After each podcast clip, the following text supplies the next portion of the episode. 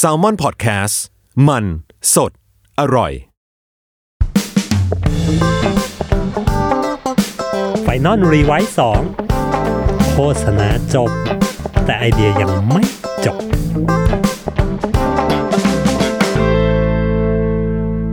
สวัสดีครับ กลับมาพบกับ Final r e v i s e 2 Podcast โฆษณาจบแต่ไอเดียมันยังไม่จบนะจ๊ะ ใน EP ที่ 6 นะครับ คุณอยู่กับผมเหมือนเดิมนายซีนวล EP นี้ผมอยากชวนคุยในเรื่องของไอเดียที่มันเกิดจาก gut feeling ว่าเฮ้ยมันดีอะมันมีความรู้สึกลึกๆว่าดีอะหลายคนคงคงมีความรู้สึกนี้นะครีเอทีฟเวลาเวลาคิดงานอะไรคิดไอเดียอะไรได้บางอย่าง แล้วบางทีมันอาจจะเป็นติ่งติ่งๆหรือมันอาจจะเป็นแค่คำคำเดียวที่หลุดออกมาแล้วเรารู้สึก มันมีความรู้สึกลึกๆว่าเฮ้ยอันนี้โคตรใช่เลยอะวันนี้เราจะมาคุยกันในไอเดียประเภทนี้ แต่ก่อนอื่นผมขอยกตัวอย่างโฆษณาชิ้นหนึ่งนะที่จะเล่าว่านี่แหละคือไอเดียประเภท gut feeling ได้อย่างชัดเจนที่สุดนะโฆษณาตัวนี้เป็นของแบรนด์ Cadbury Adam นะ Cadbury Adam เป็นบริษัทผลิตช็อกโกแลตผลิตขนมหวานนะฮะชื่อดังเลย ซึ่ง เขาก็จะมีแบรนด์ value ของเขาหรือมีคาแรคเตอร์ของแบรนด์เนี่ยว่าคือเป็นแบรนด์ที่ support ความ joyful นะฮะเหมือนกินช็อกโกแลตชั้นแล้วแล้วคุณก็จะมีความสุข เพราะฉะนั้นแบรนด์ก็จะ support เรื่องนี้มาตลอดพูดเรื่องนี้มาตลอดนะแต่เมื่อในปี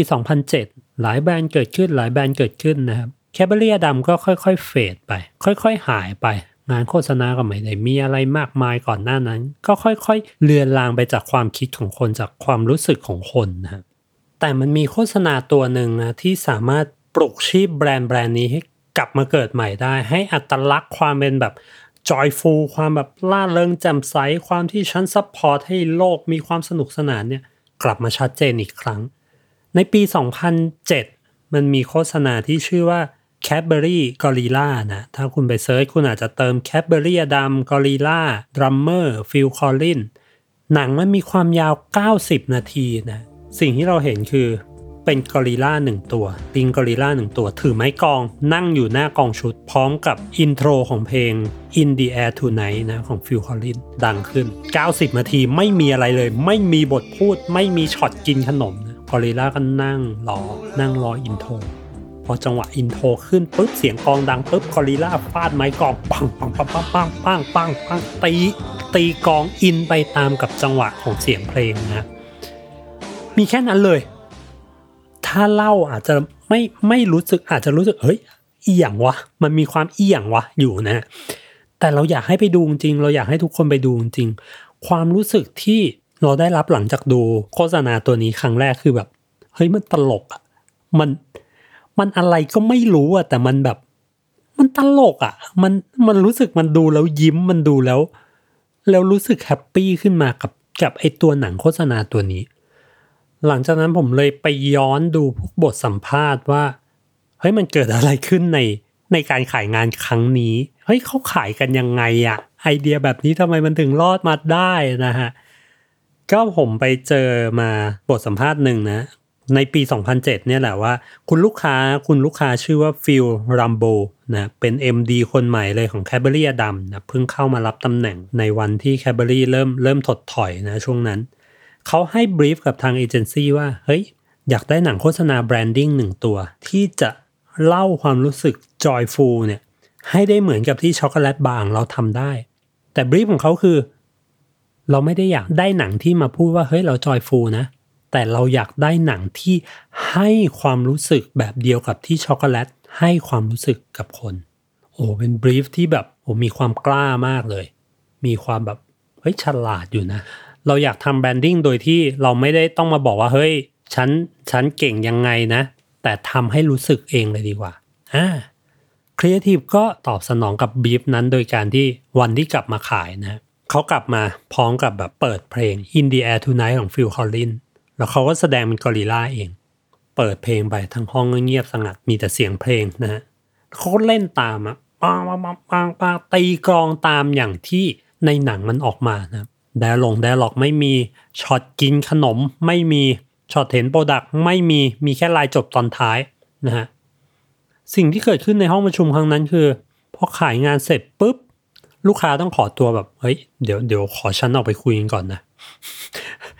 ฉันไม่แน่ใจเหมือนกันว่าสิ่งที่เกิดขึ้นในห้องเมื่อกี้มันมันคืออะไร แต่ฉันขอออกไปคุยกับลูกน้องก่อน หลังจากนั้นนะฮะทางคุณ Phil Rumbol ออกมายอมรับนะว่า หลังจากที่เขาได้เห็นงานเห็นการ present ครั้งนั้นน่ะเขาบอกไม่ถูกเหมือนกันว่า เฮ้ย มันมันคืออะไรอะ่ะ แต่ว่าเขามีความรู้สึกลึกๆว่า นี่แหละ โคตรใช่เลยอะ่ะ นี่แหละคือสิ่งที่ฉันตามหาอยู่แต่ ไม่สามารถอธิบายเป็นคำพูดได้ว่าเฮ้ยมันมันมันอะไรวะสิ่งที่เกิดขึ้นตะกี้คือ งานอะไรงานประเภทไหนวะ แต่แค่ความรู้สึกลึกๆนะมันรู้สึกว่ามันใช่มากๆเลย เขาเลยซื้อไอเดียนี้ go on กับไอเดียนี้ไปต่อกับไอเดียนี้ จนสุดท้ายมัน production ออกมานะทำขึ้นมาจริง ๆ ในวัน double head เขายังแบบมีการยิงเลยว่าแบบ เฮ้ยผมว่ามันมันยังไปได้มากกว่านี้อีก โอ้โห ไอเดียแบบนี้ยังไปได้มากกว่านี้อีกโอ้โหคุณลูกค้าต้องแบบกราบเลยนะฮะซึ่งสุดท้ายทางครีเอทีฟเองทางผู้กำกับเองก็ออกมายอมรับนะว่าเฮ้ยตอนที่เขาคิดเขาก็ไม่ไม่รู้หรอกว่าแบบจะอธิบายไอเดียนี้ยังไง แต่แค่รู้สึกว่ามันเป็นความรู้สึกที่นี่แหละ มันต้องโฆษณาตัวนี้แหละ ถึงจะ deliver ความรู้สึกแบบที่ลูกค้า brief มาให้ได้นะลูกค้าก็ไปพร้อมกันครีเอทีฟก็ไปพร้อมกัน สุดท้ายผลลัพธ์ของหนังโฆษณาเรื่องนี้นะฮะได้รับเรื่องพวกรางวงรางวัลอะไรเต็มไปหมด ได้ Grand Prix Cannes ได้อะไรเต็มไปหมด และถูกยอมรับว่าเป็นหนึ่งในเรียกว่าหนึ่งในสิบโฆษณาของของทศวรรษเลยนะที่เป็น iconic มากๆนะฮะอันนี้ในแง่กล่องเนาะในแง่ stat หลังบ้านที่เป็นแบบด้าน marketing จ๋าเนี่ยหนึ่งคือหลังจากที่โฆษณานี้ออกไปยอดขายเพิ่มขึ้น 10% จนถึงถึงทุกวันนี้นะครับ ถ้าสอบถามคน 76%เห็นโฆษณานี้แล้วจำชื่อแบรนด์ได้ ไม่ใช่จำโฆษณาได้นะครับจำว่าเฮ้ยโฆษณาลิงตีกลองของ Cadbury อดัมเฮ้ย มันไม่ใช่เล่นๆแล้วนะช็อตกินขนมก็ไม่มีโลโก้ก็มีแค่ตอนหัวตอนท้ายแค่นั้น ระหว่างทางมีแค่แบบ ถ้าจะลิงก์ก็แค่แค่สีของแบรนด์ เรียกได้ว่าโฆษณาตัวนี้ประสบความสำเร็จอย่างล้นหลามล้นมากๆนะ แต่สิ่งที่เกิดขึ้นคือมันเป็นโฆษณาที่แบบ เราไม่สามารถหาเหตุผลอธิบายได้ ไม่สามารถอะไรกับมันได้ มันเป็นโฆษณาที่เกิดจากกัดฟีลลิ่งล้วนๆของทุกคนว่า เฮ้ยมันมันจะดีอะมันมันใช่อะนั่นแหละนี่คือไอเดียประเภทที่ว่า มันมีความรู้สึกว่าเฮ้ยมันจะดีแต่แต่อธิบายเป็นคำพูดไม่ได้เหมือนกันนะทีนี้พอเรากลับมาสู่โลกแห่งความเป็นจริงนะครับ ไอเดียแบบนี้มันต้องมีกันทุกคนแหละนะไอเดียที่รู้สึกว่าเฮ้ยมันมันดีว่ะ แต่อธิบายไม่ถูกเหมือนกันแต่รู้สึกแหละว่ามันมีลางสังหรณ์ลึกๆว่ามันจะดีทุกคนมีไอเดียแบบนี้นะแต่จะทำยังไงให้ไอเดียแบบนี้มันหลุดลอดไปได้จนจนถึงขั้นตอนสุดท้ายจนถึงขั้นตอน production โดยที่แบบไม่โดนฆ่าตายไปซะก่อนนะมีเพื่อนผมคนหนึ่งนะครับเคยเล่าให้ฟังว่าเฮ้ยตอนที่เขาคุยงานเนี่ย มันเคยมีโมเมนต์แบบนี้เหมือนกันโมเมนต์ที่ มีน้องคนหนึ่งในทีมโยนขึ้นมาว่า พี่เราอยากทำหนังเกี่ยวกับคนเลี้ยงยีราฟอะพี่ ความรู้สึกตอนแรกคืออีอย่างว่ายีราฟอะไรของของเองวะอะไรของมึงแต่มันก็มีความรู้สึกอีกแง่มุมหนึ่งรู้สึกเฮ้ยแต่เอาจริงมันก็มีความรู้สึกอะไรบางอย่างที่มันตรงหนึ่งคือตรงโจทย์อยู่แล้วก็มีความรู้สึกว่าเฮ้ยเหมือนมันจะดีนะ โจทย์ตอนนั้นที่ที่เพื่อนผมเล่าให้ฟังก็คือ มันเป็นโจทย์รณรงค์ให้คนใช้เงินอย่างอย่างมีสตินะครับ แล้วการที่เลี้ยงยีราฟมันมีความแบบไอ้บ้าทำอะไรอยู่วะมีความแบบคนใช้เงินไม่เป็นอะไรบางอย่างอยู่ ทีนี้มันก็ develop ขึ้นมาผมก็เล่าให้ฟังว่ามันก็ develop ไอเดียนี้ โดยความรู้สึกที่เชื่อว่าเฮ้ยเหมือนมันจะมีอะไรดีนะก็ develop develop develop ไอเดียขึ้นมากันกับน้องในทีมนะซึ่งสุดท้ายก็ขายลูกค้าผ่าน แล้วก็ลูกค้าก็ซื้อด้วยความรู้สึกที่ว่า เออ มัน มันมีความแบบ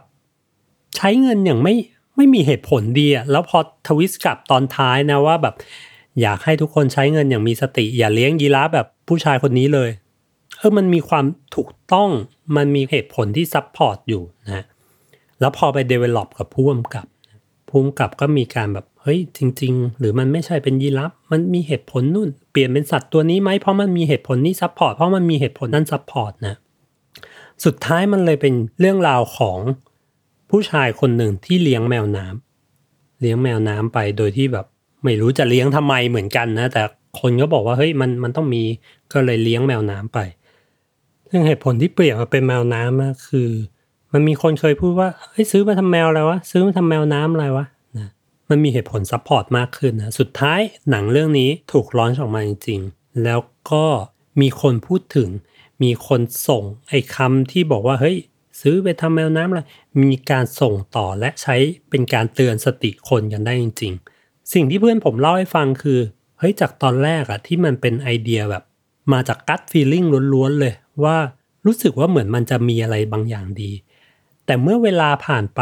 สิ่งที่ช่วยให้ไอเดียเนี้ยมันยังคงอยู่นะครับมันยังไม่ตายไป และทำให้มันแข็งแรงขึ้น แข็งแรงขึ้น แข็งแรงขึ้น แข็งแรงขึ้น นั่นคือเหตุผลที่ support มันไม่ใช่ว่าเฮ้ยมี gut feeling อย่างเดียวแล้วจะไปขายงานโดยบอกว่านี่คือ gut feeling เพื่อนผมบอกว่ายุคนี้มันไม่น่ารอดหรอก ยุคนี้มันมันไปไม่ได้หรอกนะ แต่ gut feeling ของเราถ้าเราหาเหตุผลมา support ได้เหตุผลมันเริ่มมา ไอเดียมันเริ่มแข็งแรงขึ้น ยิ่งเหตุผลแข็งแรงขึ้นมากเท่าไหร่ไอสิ่งที่มันเคยเป็นแค่ gut feeling นะ มันก็จะค่อยๆ แข็งแรงขึ้นตาม แข็งแรงขึ้นตาม แข็งแรงขึ้นตาม แข็งแรงขึ้นเรื่อยๆ สุดท้ายไอเดียนี้ก็รอด รอดตายกัตฟีลลิ่งที่เกิดขึ้นตอนแรก มันก็รอดไปเป็นชิ้นงานจนสำเร็จได้ และนี่คือวิธีการเอาตัวรอดของเพื่อนผมนะที่ช่วยส่งไอเดียที่มันเป็นแค่กัดฟีลลิ่งไปจนถึงปลายทางเป็นชิ้นงานได้ และคุณทุกๆคนนะฮะ คนที่เคยมีไอเดียแบบเนี้ย คนที่เคยพูดไอเดียแล้วรู้สึกว่าเฮ้ย ฉันมีกัดฟีลลิ่งว่ามันจะต้องดีแน่นอน พวกคุณขายกันยังไงนะฮะแอบคอมเมนต์กันมาหน่อยนะครับ เล่ากันให้ฟังหน่อยว่าไอเดียแบบเนี้ยพวกคุณขายกันยังไงกันนะถึงหลุดลอดออกมาเป็นชิ้นงานได้จนสำเร็จนะฮะและนี่คือ EP ที่ 6 ของ Final Rewrite 2 Podcast นะครับพบกันใหม่ EP หน้าแน่นอน วันนี้ลาไปก่อนครับ สวัสดีครับผม